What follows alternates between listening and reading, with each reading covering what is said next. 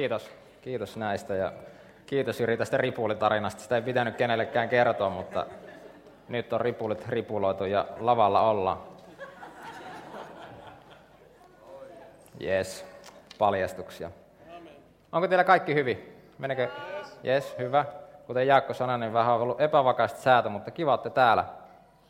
Mä vielä napsautan kellon käyntiin, että tulee oikein mittainen saara. Mä oon kuullut, että suhella kun puhutaan, niin voitelu loppuu puolen tunnin jälkeen. Et sitten, sitten mennään omassa voimassa, että mä katson tästä, että tuota, milloin puoli tuntia tulee täyteen ja sitten, sitten lopetellaan. Joo, lätinät sikseen. Kiva olla täällä, suuri etuoikeus. Kuten Jyri sanoi, niin oli pakko laittaa viesti, että hei, tämä jää vähän hiertää ja tuli mielellään puhumaan tänne. Ja esittelyssä kerrottiinkin, että, että on loungeissa mukana. Jaakkokin kertoi siitä ja tuun vastaamaan siitä Tikkurilan kampuksessa. Ja, ja, ja jotenkin sieltä kumpuu tämä mun kerran aihe. Psalmi 90, se voi jo pläräillä kännykästä ja raamatusta esille. Mutta lounge on paikka, missä sut kohdataan.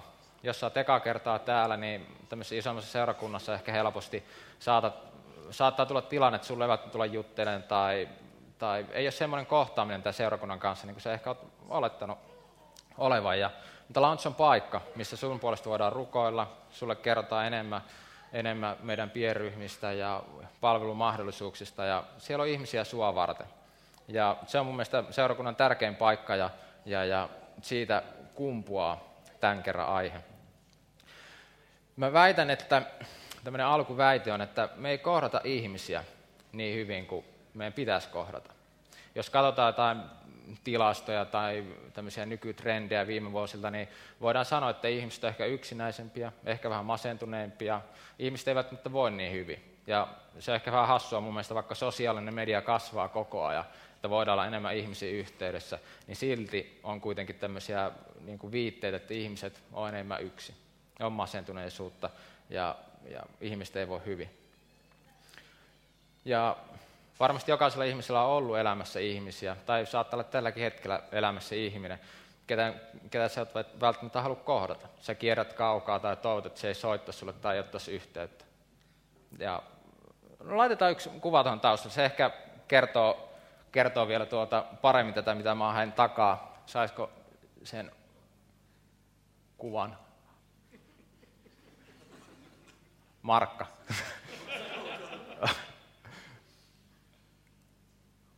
Saisiko kuvan taustalla? Näin, hyvä.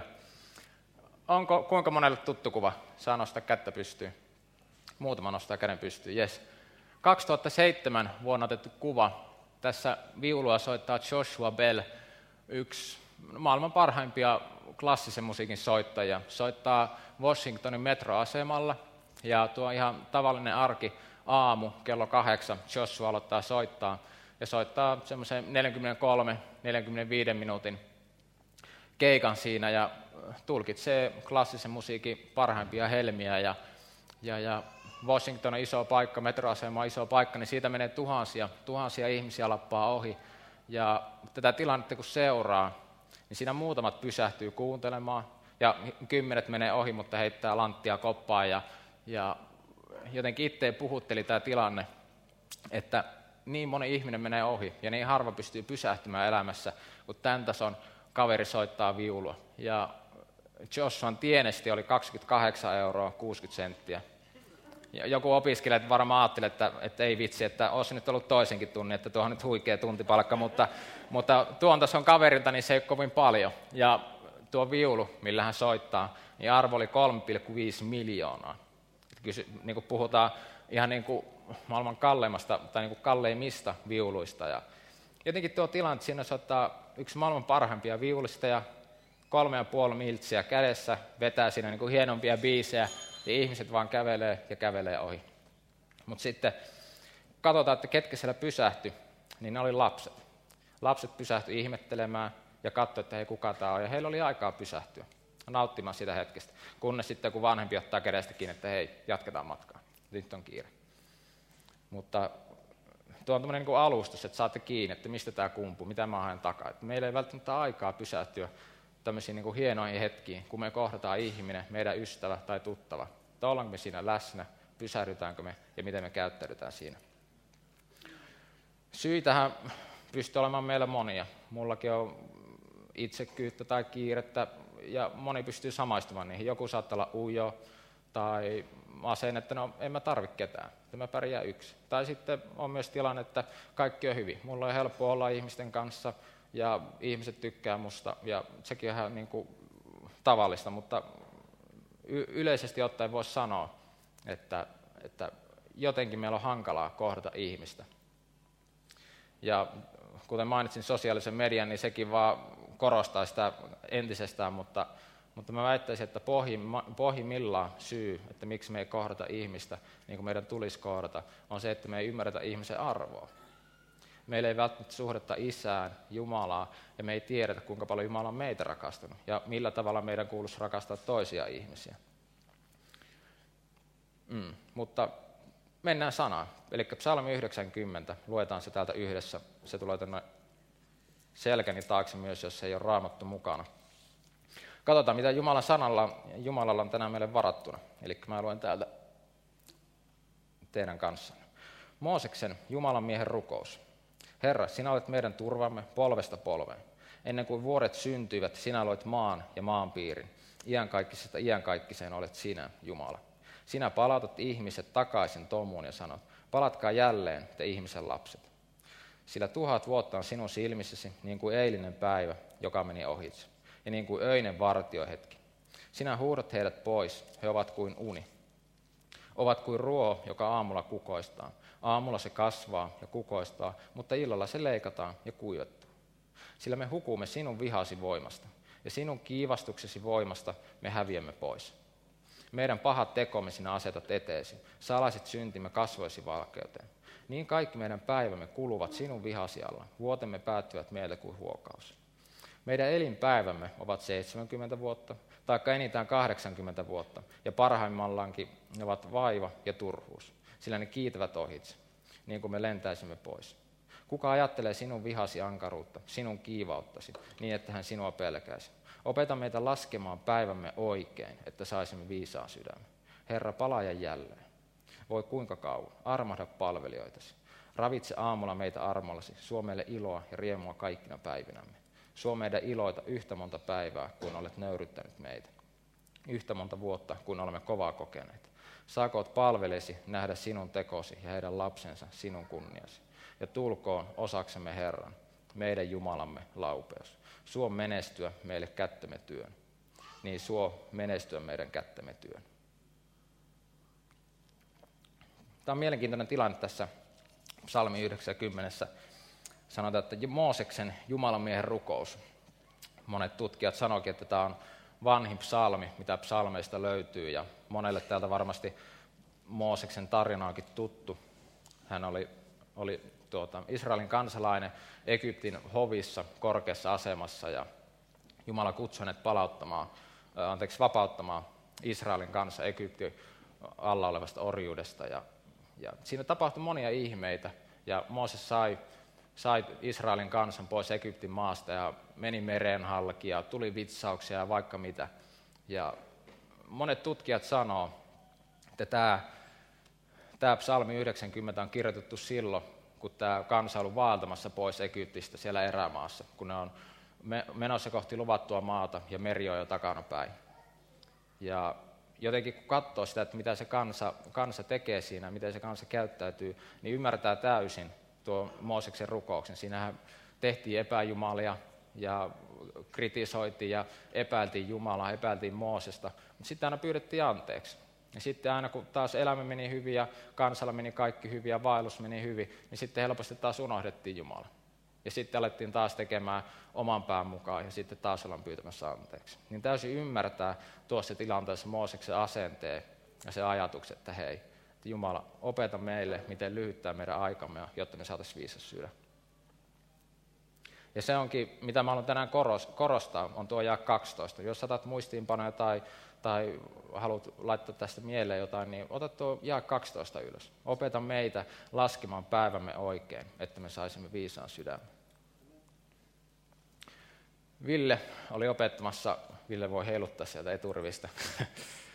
Ville opetti siitä, että, että miten olla niin Jumalan kuuliaisuuden alla ja, ja puhui mun mielestä hyvin siitä, että, Se, se on rukous ja sana, miten me opitaan tunteen Jumalaa, miten me opitaan Jumalalta.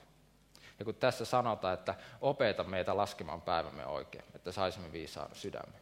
Niin jos me halutaan, että Jumala opettaa meitä, niin meidän täytyy aina päivä päivältä palata siihen Jumalan sanaan ja rukousyhteyteen, että Jumala voisi opettaa meitä. Mooses ties tuossa vaiheessa, että elämä tulee olemaan lyhyt. Niin kuin hän sanoikin, 70 tai 80 vuotta, niin sillä on merkitystä. Että miksi me ollaan täällä, mitä me tehdään. Jokainen päivä menee tosi nopeasti ohi, vuodet vierii, niin meillä täytyy olla joku merkitys, miksi me ollaan täällä ja mitä me tehdään. Ja sitä me ollaan nyt täällä miettimässä. Jos mä oon ymmärtänyt elämästä jonkun verran oikea tästä niin kuin kristiuskosta ja Jumalaa uskomisesta, niin rakkaus on tosi tärkeää. Mulla on täällä yksi raamatun kohta, ensimmäinen Johanneksen kirja luvusta neljä, jakeet seitsemän ja kahdeksan. Rakkaani, rakastakaamme toinen toistamme, sillä rakkaus on Jumalasta.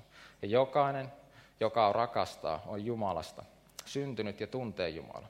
Joka ei rakasta, se ei tunne Jumalaa, sillä Jumala on rakkaus. Eli tuo Jumalan rakkaus, jos meidän luonu Jumala on rakkaus, niin rakkauksen täytyy olla tosi suuressa merkityksessä meidän elämässä. Yhtä lailla myös Markuksen evankeliumi luusta 12, mitä Raunokin sanoi, rakkauden kaksoiskäsky, rakasta Jumalaasi ja rakasta läheistäsi niin kuin itseäsi. Näitä suurempia käskyjä ei ole. Toteuttakaa tätä. Ja Jeesus sanoi, että, että niitä suurempaa käskyjä ei ole olemassa.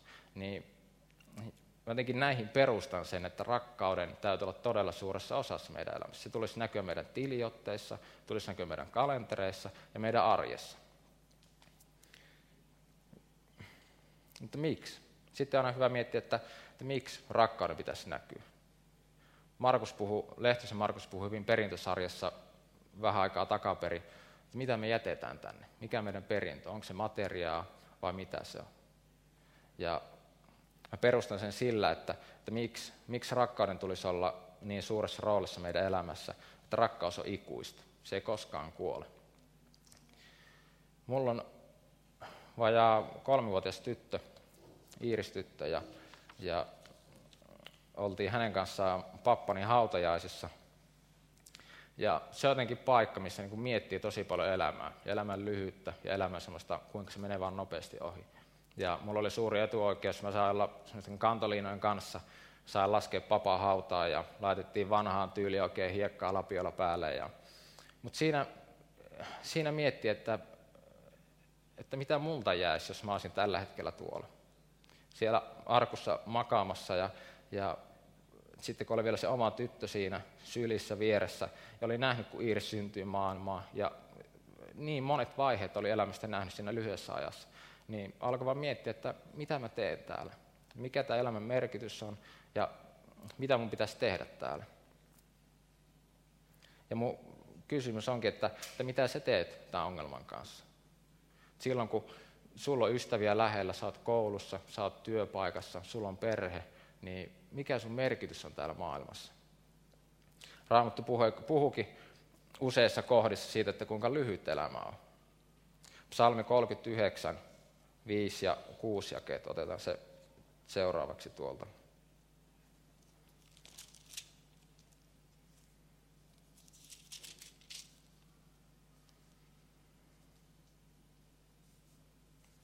Herra, opeta minua ajattelemaan loppuani ja mikä minun päivieni mittaan, että ymmärtäisin, kuinka katoavainen minä olen. Jaakobin kirjekin puhuu siitä, että kuinka elämä on vähän niin kuin henkäys. Sä voit miettiä, että talvella kun hönkäset ilmaan, niin se on vain semmoinen pieni höyryusso, mikä tulee sun suusta. Elämä, elämä on tosi lyhyt ja Raamattu selkeästi todistaa tämän. Niin mä haluan vain painottaa sitä, että silloin merkitystä, ketkä ihmiset Jumala on asettanut meidän elämään. Ja meidän tulee olla heidän kanssaan läsnä. Meidän tulee vaalia niitä suhteita ja panostaa niihin ihmissuhteisiin. Ja aika, mikä meillä on, niin sitä ei saa koskaan takaisin. Rahaa saa pystyt, pystyt aina hankkimaan lisää, materiaaleja pystyy hankkimaan lisää, mutta aika, mikä sulla on, niin sä et saa sitä ikinä koskaan takaisin. Ja siksi onkin tosi arvokasta, mitä sä annat toiselle ihmiselle. Sä annat osan sun elämää. Semmoisen osa, mitä sä et saa koskaan takas. Niin jotenkin sitä vaan miettii itsekin, että, että onko se vähän hassu, jos mä puhun kaverin, kaverin kanssa puhelimessa, mä pistän kaiuttimella ja surffaan samaan aikaan Facebookissa tai netissä. Tai kun mä leikin vaikka Iiriksen kanssa pihalla, niin keinutan häntä tuolta takapäin ja sitten samalla kännykällä selattanut, mitä Facebookissa tapahtuu. Ne, vaan niin kuin, ne on niin ohimeneviä hetkiä. Sitten sitä on jotenkin niin helppo uppoutua siihen, että, että menee sinne sosiaalisen mediaan ja elää toista elämää, vaikka mulla on se oma hetki tässä ja nyt. Mä annan siinä koko ajan aikaa, niin mitä mä en saa koskaan takaisin. Ja monet on varmaan täälläkin käynyt erilaisissa tämmöisissä johtajuusseminaarissa. Se on nykyään, musta tuntuu ainakin, että seurakuntapiireissä semmoinen kova trendi, että käydään erilaisissa johtajuus, GLS kyllä, johtajuusseminaarit ja nämä käydään aina oppimassa uutta. Ja siellä puhutaan paljon aina näystä ja visiosta ja kutsusta ja että mihin, mihin sut on kutsuttu. Mutta mulla, mulla on siitä tullut mieleen, että, että tarve on kutsu. Että jos sä näet sun elämässäsi jotain tarpeita, ihmisten niin kuin elämässä tarpeita sun naapurustossa, sun perheessä, työpaikalla, koulussa, niin se on sun kutsu. Jos sä näet sun elämässäsi tarpeita, niin se on sun kutsu ja sun pitää mennä toteuttaa sitä.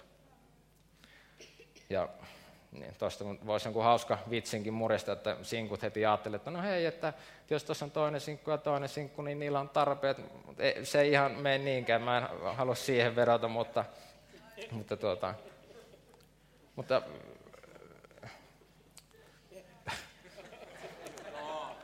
juomatauko. Kotiin vietäväksi, miten sun arki muuttuu, toivoisin tästä muuttuvan, niin on se, että saattaisit tästä päivästä eteenpäin 30 päivää. Sä rukoilet ihmisen puolesta, joka on sun elämässä. Varmasti täällä monella ihmisellä tulee heti mieleen joku ihminen, että hei, ton kanssa mennyt pitkä aikaa jutellut, tai tuota mä kierrän, tai ton kanssa mulla on mennyt sukset ristiin, tai tuo ihminen petti mut silloin tosi pahasti, tolle mä en voinut antaa anteeksi, tuo ei antanut mulle anteeksi. Ja mä haastan, että ota yksi ihminen, tai voit sä toki ottaa vaikka sun koulun tai työpaikan jonkun ihmisryhmän, mutta ota yksi kohde, minkä puolesta sä rukoilet, 30 päivää. Ota vaikka viisi minuuttia päivittäin ja rukoile tämän, tämän ihmisen tai ihmisjoukon puolesta. Sillä rukous, rukous on voimakkaampi, mitä me voidaan tehdä. Jumala tulee siinä vaiheessa peliin mukaan ja Jumala alkaa toimia sun kautta ja sen ihmisen tai sen ihmisjoukon kautta, kenen puolesta sä rukoilet. Laitetaan vielä se Joshuan kuva tuonne taustalle. Bändikin voi tulla lavalle. Mulla tuli tuosta vielä mieleen se, että se on jotenkin hassua, että, että meidän täytyy osoittaa jotakin, että ihmiset voisivat hyväksyä meidät. Tai hänelläkin on tuossa vähän rähjinen lippis ja vähän, vähän huonommat vaatteet, ei ole smokkia, mikä hänellä yleensä on päällä. Niin jotenkin, tai sitten jos katsoo jotain talento-ohjelmia tai, tai nettilinkki, että katso kuinka koditon mies soitti pianoa kadulla ja sai siitä hirveän niin kuin hieno elämän loppuelämäkseen. Mutta se on jotenkin hassu, että meidän täytyy todistaa jotain, että me oltaisiin arvokkaita ihmisten silmissä. Mutta rohkaisu on se, että, että Jumala on luonut meidät, Jumala ei unohda meitä, Jumala ei kävele meidän ohi, eikä meidän tarvitse Jumalalle todistaa mitään. Me ollaan Jumala tosi rakkaita ja mun mielestä englanninkielinen raamattu sanoo vielä, että, masterpiece, taideteos. Meistä jokainen on taideteoksia ja jokainen ihminen sun ympärille. Ja Jumala on tarkoituksella asettanut ne ihmiset sun ympärille sitä, että sä oot heitä varten ja he on sua varten. Joten pitää ottaa kaikki irti niistä ihmissuhteista. Aina kun me kohdataan ihminen, pitää ottaa kaikki irti, olla siinä hetkessä läsnä. Ja jotenkin siistiä ajatella, että, että miltä tämä seurakunta voisi näyttää, tai miltä meidän arki voisi näyttää, tai kaupunki voisi näyttää, jos meistä jokainen olisi läsnä ihmisen kanssa ja ymmärtää se arvon, mikä meissä jokaisessa ihmisessä on. Me ollaan Jumalan rakkaita. Me voitaisiin ymmärtää se arvo ja kohdata ihminen Jumalan rakkaana. Eikä jotenkin olettaa, että ihmisen pitää todistaa jotain, ja sitten on vasta siistiä hengalla sen kanssa että mä hengailen vasta sitten, kun mä saan sitä jotain. Vaan voisi myös olla antamassa siihen, siihen ihmissuhteeseen. Jotkut saattaa ajatella, että onpa, onpa ahdistava, ahdistava tilanne, kun tulee tämmöistä syytöstä ja koitetaan painaa alas, mutta mun mielestä on upeata se, että aina on uusi mahdollisuus. Jumala antaa sulle aina uuden mahdollisuuden, jos sä oot rikkonen kuin ihmissuhteen tai sä oot toiminut väärin, niin aina voi aloittaa huomenna alusta. Ota se 30 päivän rukoushaaste nyt itsellesi mukaan ja ala se ihmisen puolesta. Ja mä uskallan väittää, että ihmeitä tulee tapahtua. Se ihminen saattaa ottaa suu yhteyttä tai tulee tilanne, että sä voit ottaa häneen yhteyttä tai mikä se sun tilanne onkaan. Mutta Jumala tulee varmasti sen kuukauden aikana muuttaa sitä tilannetta, kun sä vaan nöyryt ja pyydät Jumalaa avuksi. Kaikista upeinta tässä kaikessa on se, että jos ei tunne vielä Jumalaa, niin sä pystyt lähteä seuraamaan sitä tänään. Jos sä oot tullut tänne ensimmäistä kertaa ja, ja koet, että,